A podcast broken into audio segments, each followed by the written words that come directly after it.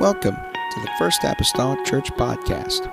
Our church mission is to love as God loves, showing compassion to every soul, thus winning those souls and equipping them to be sent out to plant and to harvest.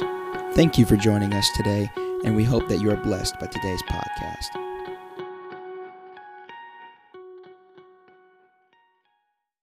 Bibles this morning to the book of Acts, chapter number 20.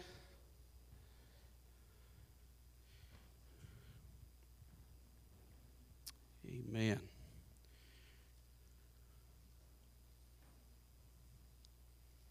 Anybody hot? Let the church say amen. Lord have mercy, it's all good, but yeah, he's great. Whew. Acts 20 and verse number 35. I'm pausing here, not for dramatic effect. I'm fat. I'm just trying to catch my breath. Amen.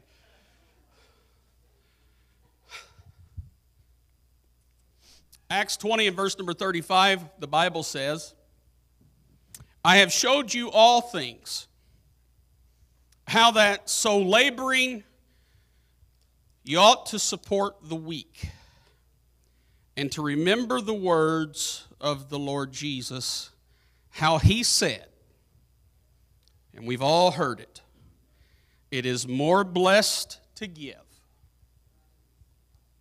than to receive. Now, before you tune me out,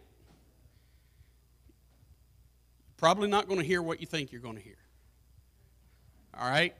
We start talking giving. It's a biblical principle, and I'm not saying I won't touch on it. That's not the primary uh, core of this lesson this morning. There are other ways to give, and it's all biblical. And I, I, hope that you'll stay with me this morning as I uh, endeavor to try to prove that today by God's help and His Word. I want to talk to you this morning in this lesson on a generous life. A generous life. You may be seated. Lord bless you for standing. Thank you for putting up with me. A generous life. A blessed life is a generous life.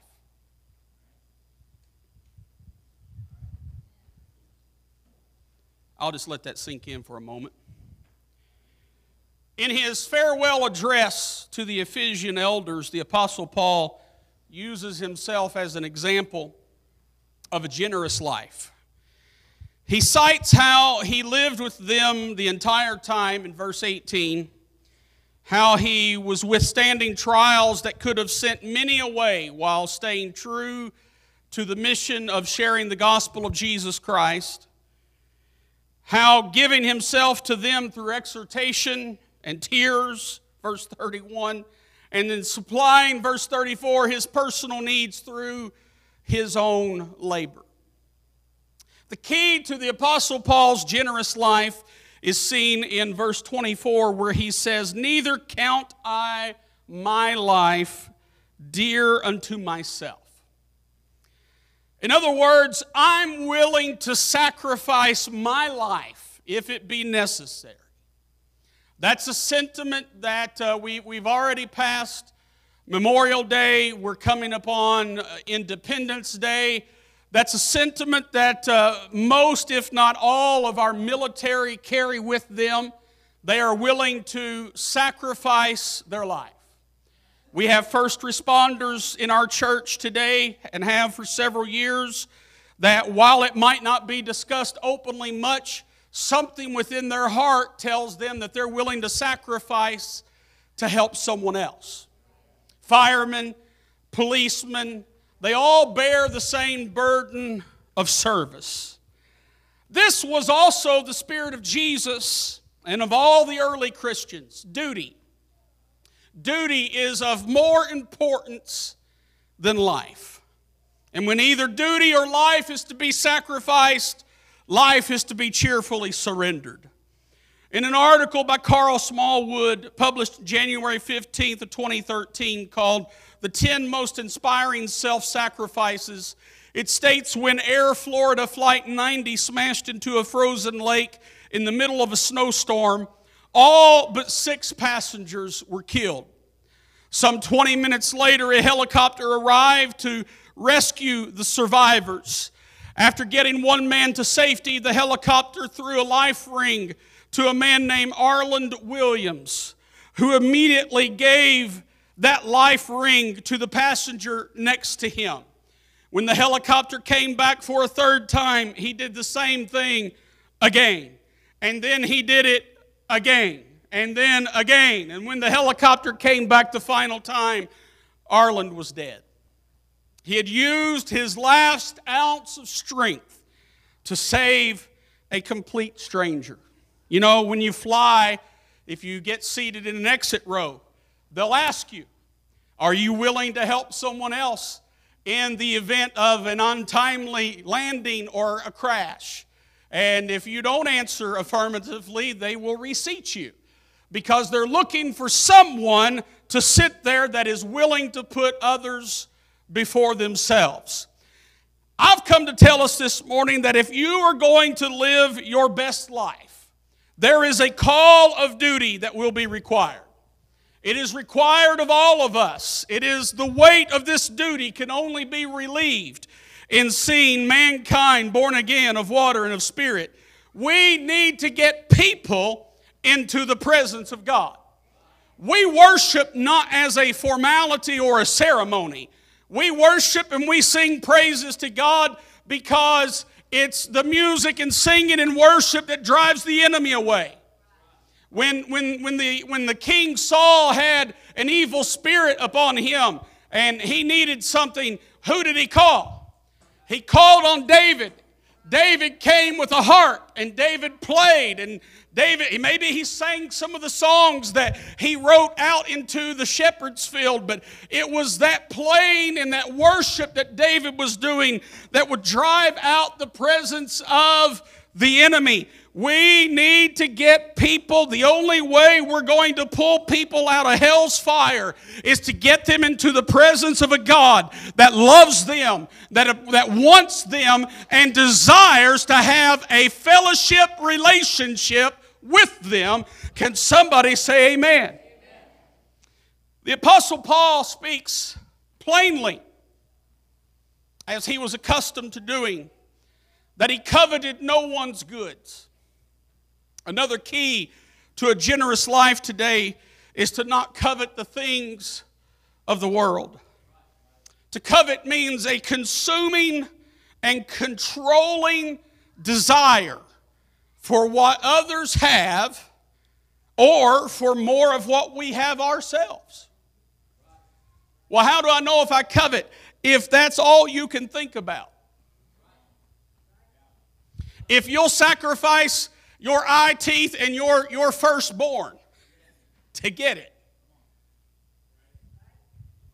Well, there's no one that would do that. You, you might want to rethink that strategy. There, yeah, I won't get off on that today. That's, that's, that's a tangent rabbit hole we don't need to go down. But coveting, coveting is not just a Ten Commandment, although it is. It is the last one. It is the last of the Ten Commandments which tells me if we think about this carefully, that if we covet, we have ended up breaking all of the other nine. Because when you covet, you are at risk of stealing. When you covet, you're at risk of lying. When you covet, you're at risk of murdering. Let, let, me tell you, church, in 2021, I know this is happening, it seems like every day, but you don't have to stab someone, slash their throat, or put a bullet into their heart to kill them. You dogged their reputation on social media once, you've already got them.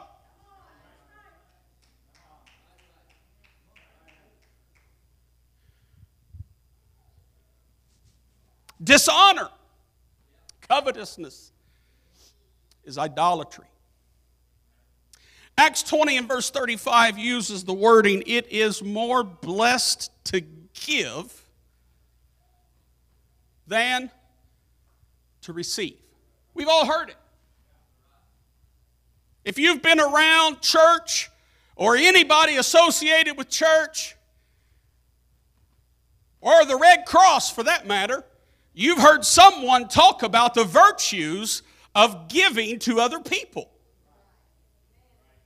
The phrasing is a focused request for action. It is an imperative verb. It is more blessed to give versus receiving. And it reiterates the need to make a conscious effort in that giving. A generous life does not come about by happenstance, it is a conscious choice. There is evidence that supports the benefit of a generous life. There was an article published in Time magazine August 4th, 2017, called The Secret to Happiness is Helping Others. And the writer writes scientific research provides compelling data to support the anecdotal evidence that giving is a powerful pathway to personal growth and lasting happiness. Through functional MRI technology, we know that giving activates, hear this now, giving activates the same parts of the brain that is stimulated by both food and sex.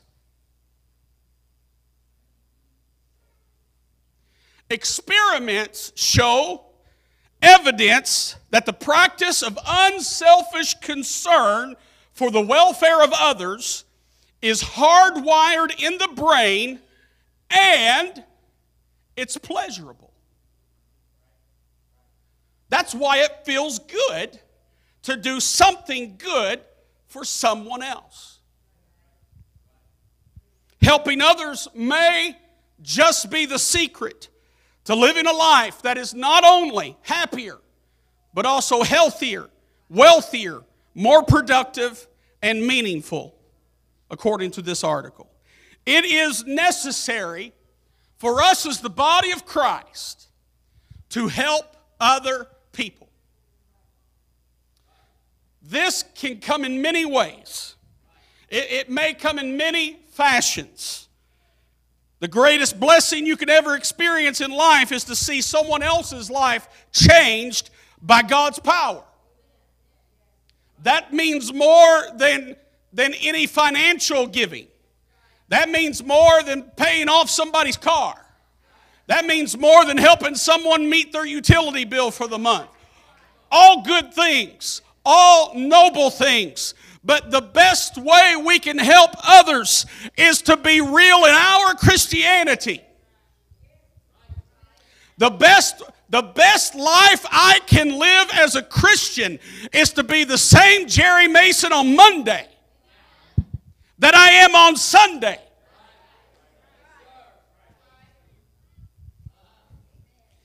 In doing so, I'm going to help somebody.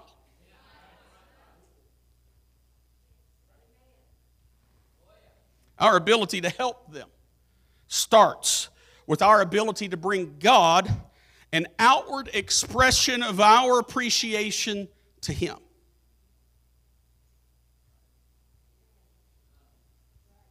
Well, what is an outward expression of our appreciation to God?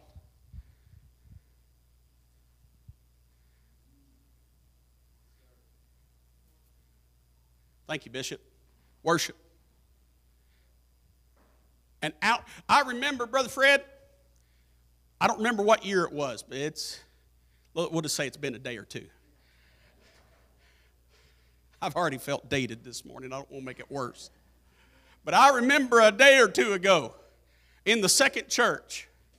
Now, I don't want to get off on my message for tonight, so let me be careful. But I remember a day or two ago in the second church, we had a Thanksgiving service. And we were the hosts. Some of you have heard me tell this story before. Maybe you can relate to it the same. But I can remember we sang, we worshiped. I remember playing the organ. I think the choir sang. We had special songs. House was packed, if I remember right.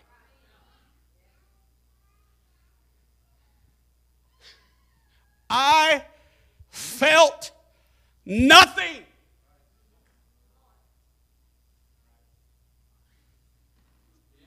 If, if zero could be measured, I would show it to you. I felt it was flat line, flat line God in my life. I didn't feel anything. And I can remember I, I, remember their faces vaguely. I don't know their names. I wouldn't call it if I did, but I, I remember there was a couple of people that was hanging around after service, and, and they just kept staying and kept staying and kept staying, and, and which is fine. Don't please do not misunderstand me. It's just typically visitors don't stay. Visitors usually make their exit, and these people were staying, so it caught my attention. And in, and in observing and walking my way toward the back, I remember hearing them, and I, I, probably won't get this word for word, but you'll understand the meaning this morning. I remember hearing them talk about the overwhelming presence of God that they felt in the house that night. And it convicted me because here I am claiming to have God's truth and I just sat through a service and performed and did not feel the presence of God. And because I didn't feel Him, oh, help me, Jesus. Because I didn't feel Him, I didn't worship Him. Let me clue you in on something, and this is a commercial break for tonight. I don't worship Him because I feel Him, I worship Him because He's worthy. I worship Him because of who He is today. And that's the best way the church of 2020 is going to help society is to give God praise and give God worship. Oh, thank you, Jesus. God, don't ever let me get past your convicting presence. God, don't give up on me.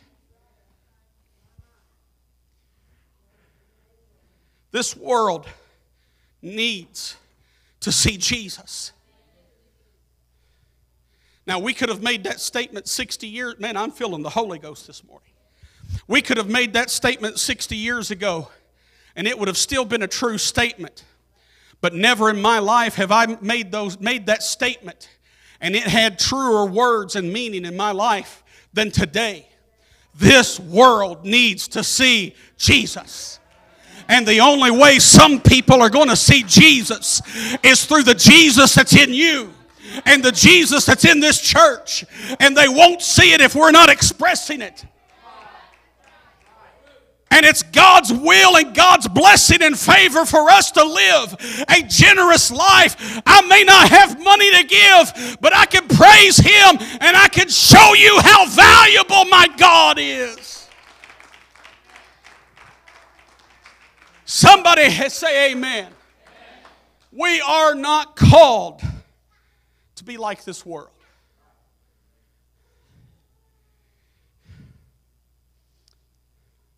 We are not called to be like this world's religious system.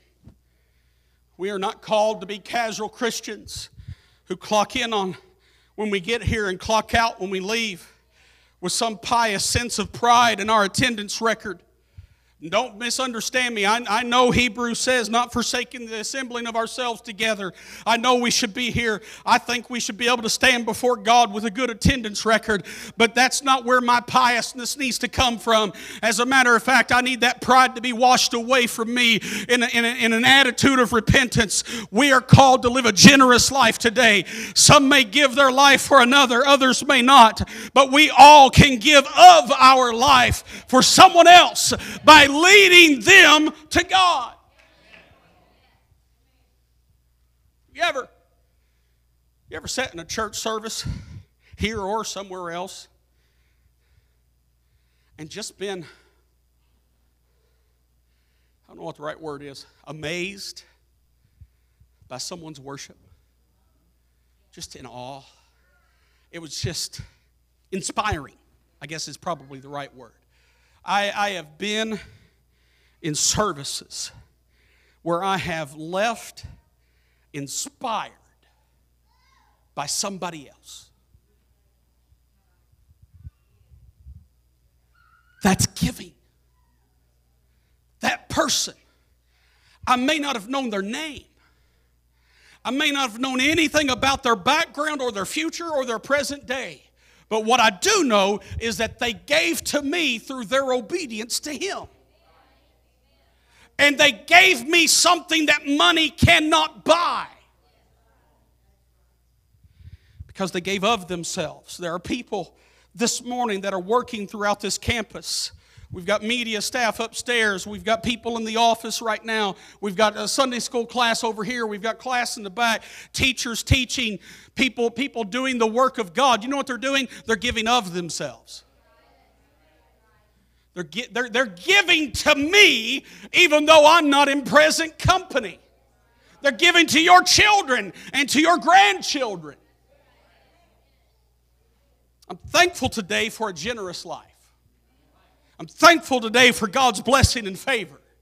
But God's blessing and favor is not upon us as the church just simply because we put our hair up and we tie our tie in a single Windsor knot. That's not where God's favor's at. God's favor and blessing is in obedience to His word. And I simply today, I stand here before you flat footed as I can be today, and I'll tell you, I cannot make it without Him. I can't, I can't make it without Him. I can't survive tomorrow without Him. I can't survive the unknown without Him. My worst day in the world is still, my worst day in the church, excuse me, my worst day in the church is still better than my best day in the world. Because that's how good God is. That's how much He's done for me. And I want Him to know it today. Because we can give of ourselves. It's God's will. I'm, uh, who, who, who, are you talking to, Brother Mason? I, am I'm talking to all of us. I'm talking to myself. But I'm, I'm talking also to those here this morning who think you have no value to offer. I'm, I'm talking to those today that think you, you don't you lack the right ingredients to contribute. I, am talking to people this morning that are either in present company or listening by way of the World Wide Web today that need to hear that Jesus loves you. And He loves you so much, He wants you to demonstrate your love for Him so that you might help somebody else. That's the power of connection. That's the power of linking and attaching and relating and uniting and plugging in. The power of connecting to people and connecting to God is just this that I want Him to know I can't make it without Him, I can't make it without you, and a threefold cord is not easily broken.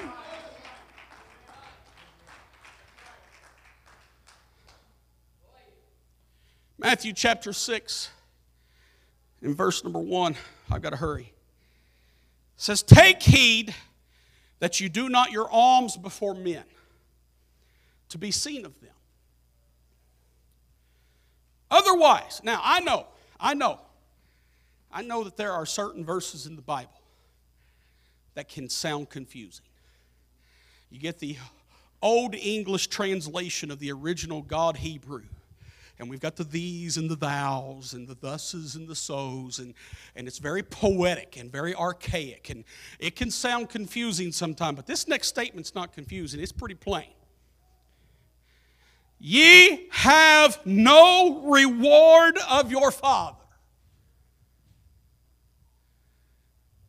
Now jesus didn't leave much to confusion when he makes that statement Therefore, when thou doest thine alms, do not sound a trumpet before thee, as the hypocrites do in the synagogues and in the streets, that they may have glory of men. Verily I say unto you, they have their reward. But when thou doest alms, let not thy left hand know what thy right hand doeth, that thine alms may be in secret. And thy Father which seeth in secret himself shall reward thee openly. Following a great sermon on lifestyle evangelism one family thought they had better do something to witness of Jesus. So they invited their next door neighbor to dinner the following Friday night. When it came to the meal, the hostess was keen to show their neighbors that they upheld Christian standards in their home. As the evening progressed, she asked the little five year old boy to say grace. Little Johnny was a bit shy. I don't know why we always call him Johnny, so if your name's Johnny, don't take any offense. He was a little bit shy and he said, Mommy, I, I, don't, I don't know what to say. She said, Well, darling, just, just say what Daddy said at breakfast this morning.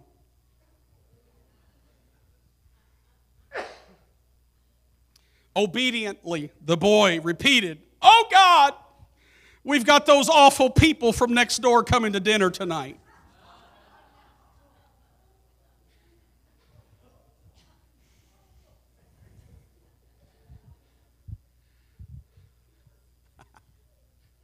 Help me, Jesus. If you're going to give to someone, if you're going to do something for someone, what Jesus is explaining to us in Matthew chapter 6, make sure you're doing it for the right reason. If it's self aggrandizement, it will show. God's blessings are not in self interest, but God will bless you openly when you do something for someone in secret. That's how you can assure, that's how I assure that my motives stay in check. Luke 14 and verse 12 says, Then said he also to him that bade him, When thou makest a dinner or supper, call not thy friends, nor thy brethren, neither thy kinsmen, nor thy rich neighbors, lest they also bid thee again, and recompense be made thee. But when thou makest a feast, call the poor, the maimed, the lame, the blind, and thou shalt be blessed, for they cannot recompense thee, for thou shalt be recompensed excuse me, at the resurrection of the just. Jesus is just simply sharing a principle for living a generous life here, and that is give without seeking anything in return. It's an important principle. This is a practical principle. Maybe it's not that spiritual right now, but it's, it's a practical principle for living, and I think it's steeped in our Christianity. Otherwise, we don't demonstrate the right behaviors of a Christian. That if you're going to give to someone, whether it be work, aid, help, money, that you give it to them to give to them, not to be owed. William Barclay said the law of the kingdom is this that if a man give to gain a reward, he will receive no reward. But if a man gives with no thought of reward, his reward is certain. Charles Spurgeon said it this way you cannot expect to get paid twice. When I read that, it made my hair curl.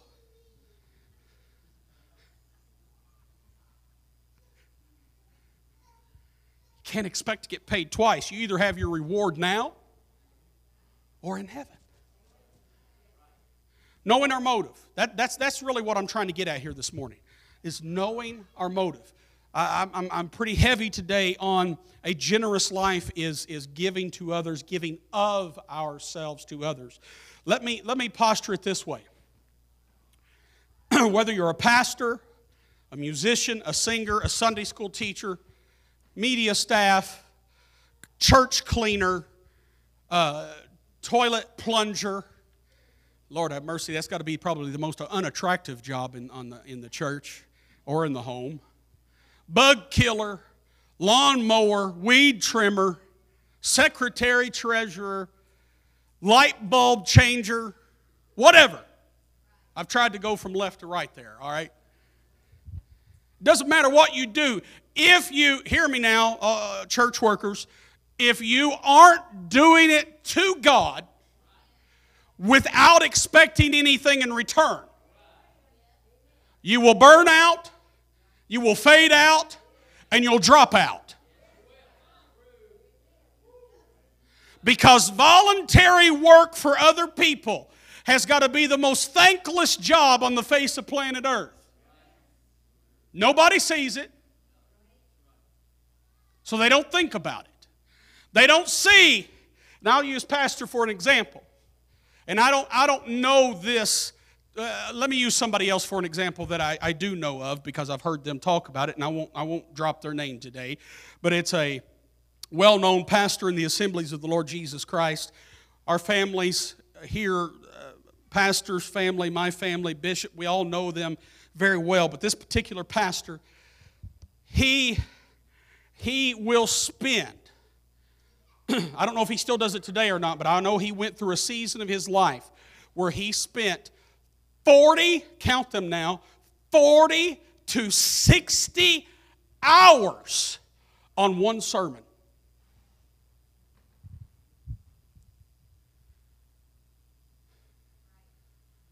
60 hours. That's that's 12 hour days. If you're Monday through Friday. That's a lot of time.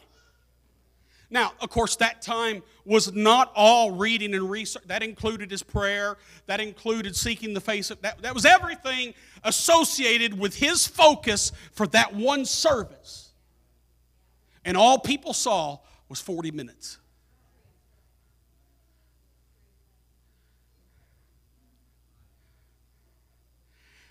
If, you, if he's not doing it because of the call of God, I can guarantee you he would not still be doing it today. Because the feeling that would emerge is they have no clue. I just spent 60 hours for a message that they didn't even appreciate. Are, are you with me now? Now, that's just an example. That applies to every job. Every work, it don't matter what you're doing.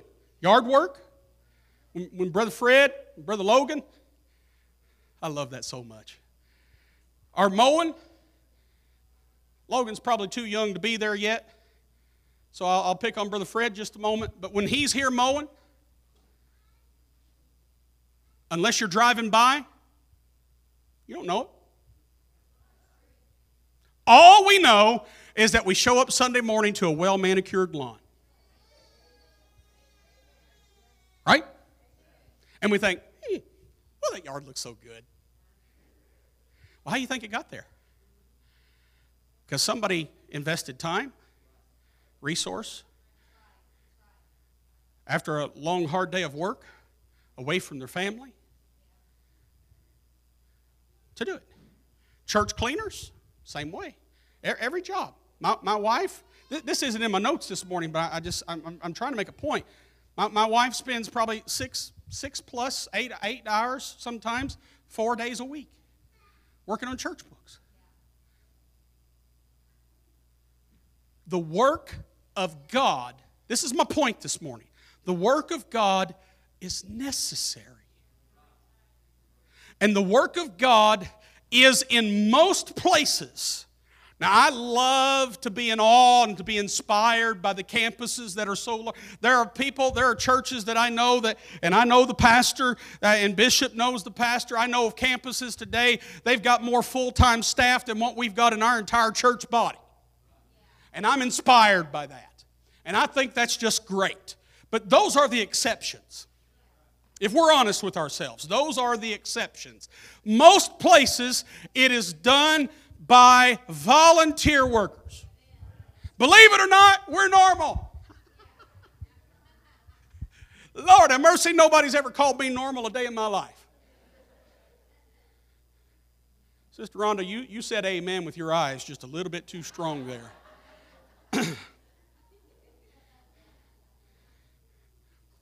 but it calls, it demands, a call of duty.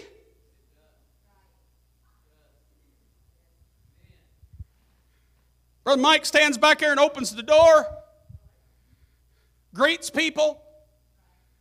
He doesn't do that because he has to, he does that because he wants to.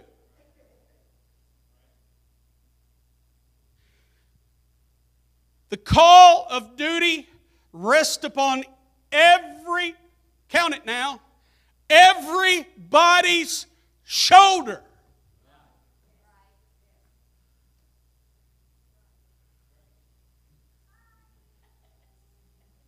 No one is exempt. I'll get over here so I don't get myself in trouble. Lord bless him. No one is exempt from having a call of God on their life. You don't have to have a license card in your wallet to say you're called to preach, to have a call of God. You know what you have to have to have a call of God? A willing spirit and obedience to God's voice. You don't even have to have the Holy Ghost to have a call of duty on your life.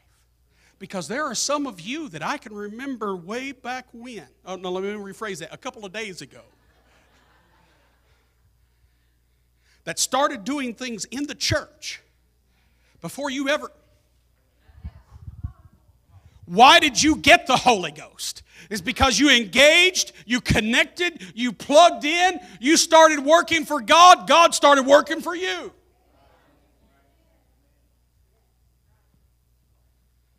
Generous life, a blessed life, is one that is best lived in service and obedience to God. Can somebody say amen? it's not about image. Think about this. Get an image. And if you know somebody like this, keep their name to yourself. But get an image this morning of a believer who carries their Bible with them everywhere they go. Not a bad thing, so please don't misunderstand me. But here's the litmus test for this illustration. If our desire is to do right and to give God's light, then we're acting in the Spirit of Christ. But if our desire is to only appear right, to have a spotlight put on us, then we've got the wrong motive. And if you try to work for God with the wrong motive, you won't work very long because it won't be worth it to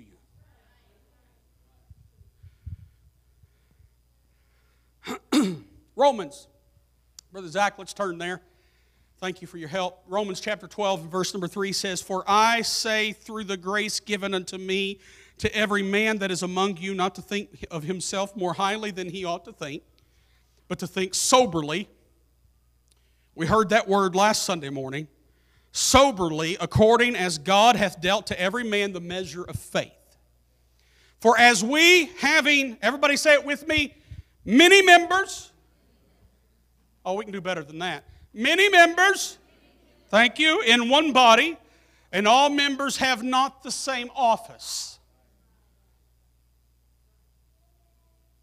Not everybody needs to be a singer. I grew up thankful for my upbringing. And if my parents listen to this at any point in the future, I love you. But when I grew up, I think everybody had to sing.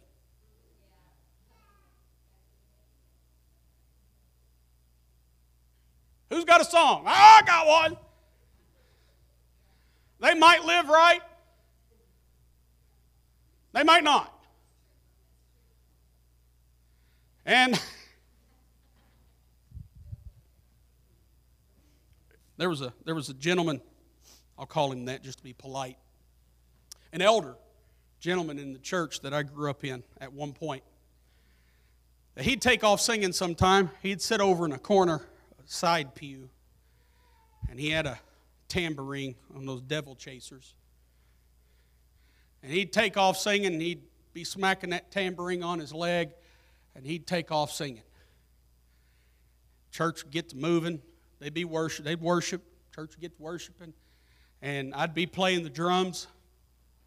And all of a sudden, I could tell that the beat had shifted, Brother Terry. and I, I learned this as I got a little older, and I looked up at him and I'd see a little smirk on his face, a little, little grin. And I found out later that, that, that he did that on purpose because he wanted to make sure people weren't in their flesh. And as I got older, I thought about that and I thought, who's in their flesh? What's your point? So my, my, my point is this morning is not everybody needs to be doing everything. That, that really honestly was not his place. That was not where he was best served. But there is a place for you and a place for me where that we can serve. Right? Because all members have not the same office. So we, being many, continuing on, are one body in Christ, and every one members of one of another, having then gifts differing according to the grace that is given to us, whether prophecy, let us prophesy according to the proportion of faith, or ministry, let us wait on our ministering, or he that teacheth on teaching, or he that exhorteth on exhortation, he that giveth, let him do it with simplicity. He that ruleth with diligence, and he that sheweth mercy with cheerfulness. Giving. Giving. I don't think I've even talked about money yet. If I have, I forgot it, so I didn't stay long there. I told you up front that you wasn't going to hear probably what you thought you was going to hear. Giving. We're not talking about money. We're talking about ourselves. We're talking about our gift to God, our duties to God. Are you a prophet? Then prophesy. Are you a minister? Then minister. Are you a teacher? Then teach. Don't quit. Look at your neighbor this morning. Say, don't quit. Look at your neighbor this morning. Whatever you're doing, don't quit.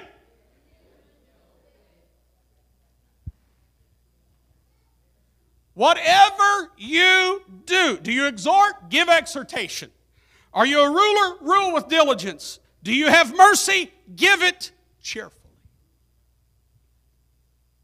This is not an exhaustive list this morning. It represents the key point that whatever God has called you to do, you need to be found in this hour doing it. Not waiting, not waiting, doing it.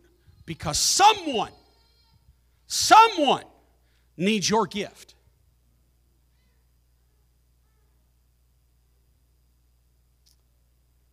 Someone needs your obedience to God. Do you know why I'm standing here today? Not necessarily on this platform, but in church. Do you know why I'm standing in church today? Because of someone's obedience. I didn't, I didn't make this on my own. I feel like a turtle on a fence post most of the time. I didn't get there by myself. Someone's obedient. Someone might just be waiting on your obedience. On your obedience. I close this morning with this verse, Luke 6, in verse number 38. Give. We've heard every, this is one of those verses that whenever I say it, I hear Bishop's voice in my head. I've got a few of those. Right? He's made an impact on our life today, and I'm so thankful for that. I hear his voice. I can't say it the way he says it, but in my head, I'm getting it right. Give, and it shall be given unto you. Good measure. Pressed down and shaken together and running over Now, if you've got to, if you've got to press it down, and you know, uh, it's no.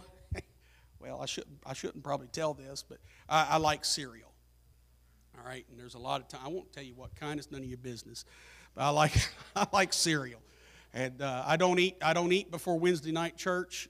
Uh, prior to connect groups uh, between between work and church there's not enough time for me to eat and get comfortable before singing, so I just skip the meal till after church and I eat myself some cereal. Now I've got a container that my wife has, has given me to, to pour the cereal in because it stays pre- fresher than when you open the bag in the box from the store. I'll fill that dude up and I'll pour him in and then I'll shake it down and I'll add a little bit more and I'll shake it down. That's exactly the imagery that I get of this verse that when, when, when we give, when we give, God will give back to you. Not just when we give money. I believe this is all inclusive today. When you give of yourself, good measure. I don't, I don't necessarily press my cereal down because I won't crack it, right? But I'll, I'll shake it so I can add some more. And I'll shake it and I'll add some more, right? That's what God's doing for us. When you give, when you're obedient, stand with me this morning. When you're obedient, good measure. Somebody say, good measure. Somebody say, press down.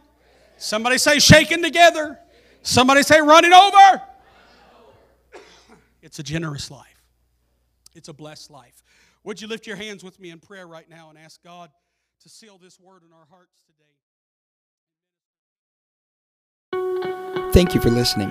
If you would like more information about our services and activities, you can find us on Facebook, Instagram, and Twitter with the username FACMC. Again, that's FACMC. Thank you and have a blessed day.